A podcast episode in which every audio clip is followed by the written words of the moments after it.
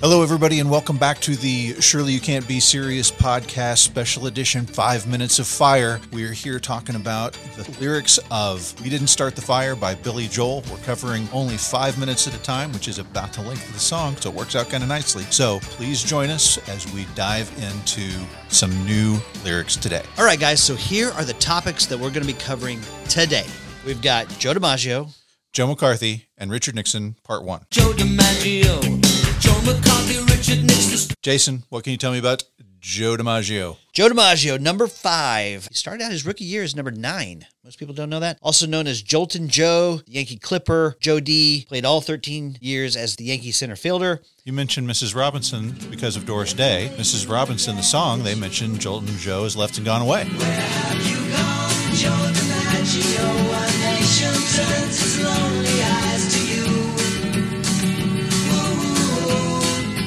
Known for being a nine time World Series champ. Only person who has more, Yogi Berra. He's got 10. Especially known for his 56 game hitting streak, which most people believe that is unbreakable. Nobody ever touch it ever again. It's incredible. Three time AL MVP, two time batting champ, two time home run leader, two time RBI leader. I mean, we're talking about the Yankees. Set the franchise record for 36 home runs as a rookie. So he's a baseball player. Did I not say he was a baseball player? I'm sorry. I'm familiar with him, so I just figured everybody else was. Most people don't realize this. He would have likely had many more awards, accolades, World Series rings, if not for military service right in the middle of his prime. He went to war from 1943, February of 1943 to September of 1945. His first wife was an actress. Her name was Dorothy Arnold. I sent you a picture of her yesterday. She looks like Madonna. She does. His second wife, though, very well known, Marilyn Monroe. That one lasted all of nine months. Eight months. Okay.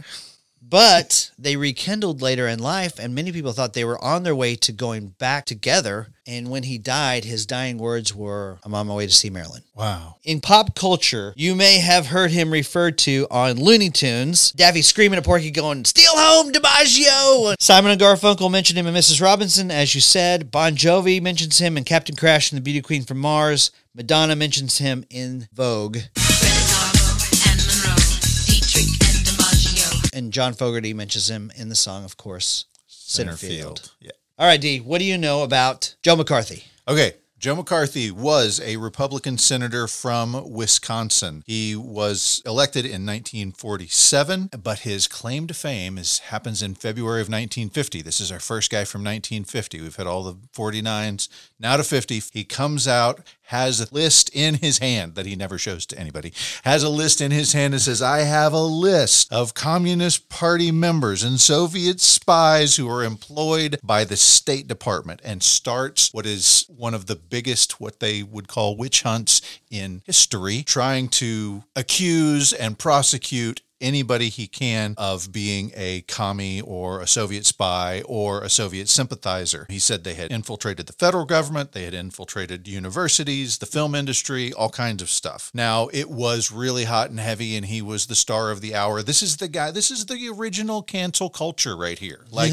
if, if you were in Hollywood and you were accused of being a communist and couldn't refute it, you got blacklisted or worse. But his doings led to the term McCarthyism, which also occurred in 1950. At first, it meant anti communist. Now it means a reckless and unstable accusation. By 1954, though, his popularity had seriously plummeted. He was involved in a big battle with the Army it was the Army McCarthy hearings because the Army had said he had tried to use his power to do inappropriate things with the Army. And then there was a senator named Lester C. Hunt. His son had gotten caught propositioning a male undercover officer, which normally would have been kind of swept under the rug, but McCarthy got word of this, used it to pressure him to not run for reelection, and the senator said, I will not run for reelection, and then blew his brains out in his office. Oh, Joe McCarthy was not the star anymore after that, and just three years later, 1957, he went to the hospital and dropped dead of what was called acute hepatitis,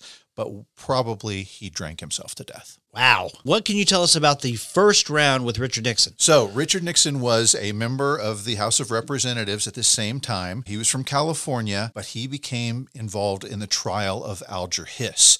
Alger Hiss was a guy who had helped charter the UN, was a member of the UN, but he had been accused of being a member of the Communist Party and a communist spy. And Nixon was the guy who presented the evidence that helped prove him guilty in 1950. This advanced Nixon's political career, and he soon ran for the Senate and won.